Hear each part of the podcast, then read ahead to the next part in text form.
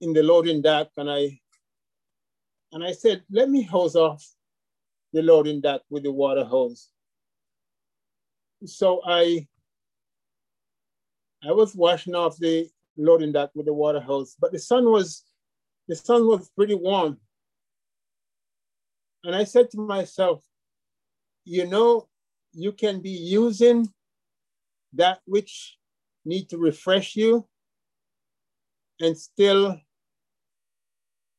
not being refreshed.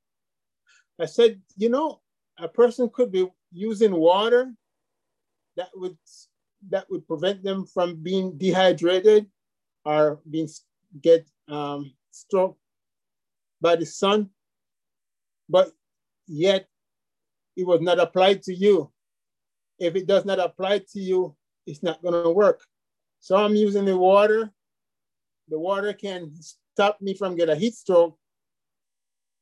But if I don't apply the water to me, I will get a heat stroke even using water. And so, and then I thought about uh, the word of God. And I realized that there's a lot of time we are using the word of God. We're telling others about the word of God, but at the same time, I'm not doing what the word of God says. And, and I was thinking about the Lord Jesus in Acts chapter 1. In Acts chapter 1, and as we, we've been having this morning, such a wonderful thought of the Lord Jesus, of his pathway here on earth. And you know, we could sum, sum up, sums up the pathway of Christ here on earth in two, in two, sent, two words. What he do and teach. And we can sum up our lives also in those two words what we do and what we teach. And so in Acts chapter 1, I can find it here.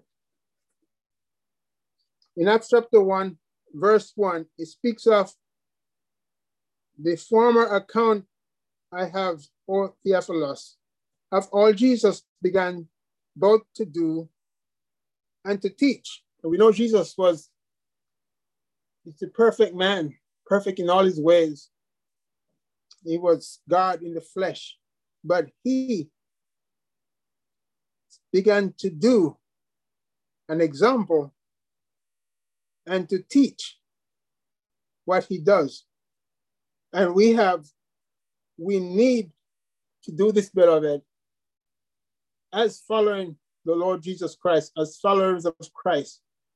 We cannot begin to teach and then to do we need to begin to do and to teach. Because a little bit further down, he said to his disciples, wait for, the promise of the Father. Verse 4, to wait for the promise of the Father. And, and that's to do. They need to wait for the promise of the Father. Verse 8, he said, when you receive the promise of the Father, then you're going to teach those who in Jerusalem, Judea, Samaria, and the uttermost part of the earth. So here we have the, the disciples, their command to be, to wait, which is to do, and to teach. And so we, we remember little Samuel. Samuel, he esteemed the word of God more than his necessary food. Nothing fall to the ground. And so we are encouraged to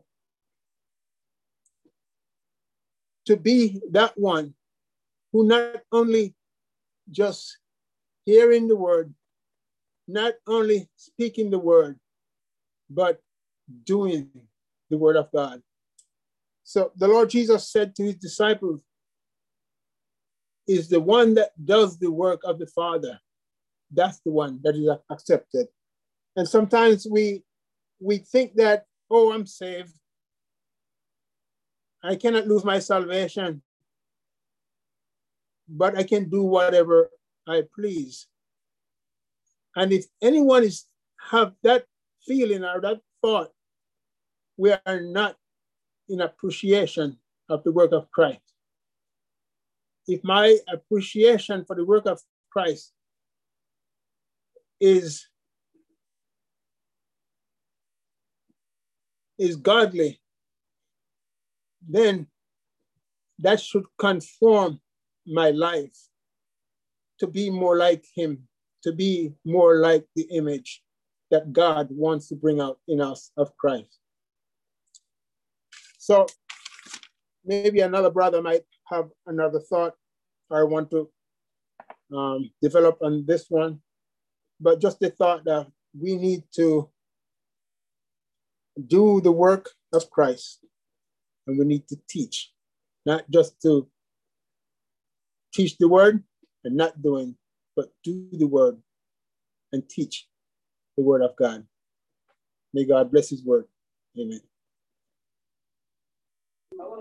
Amen. Man,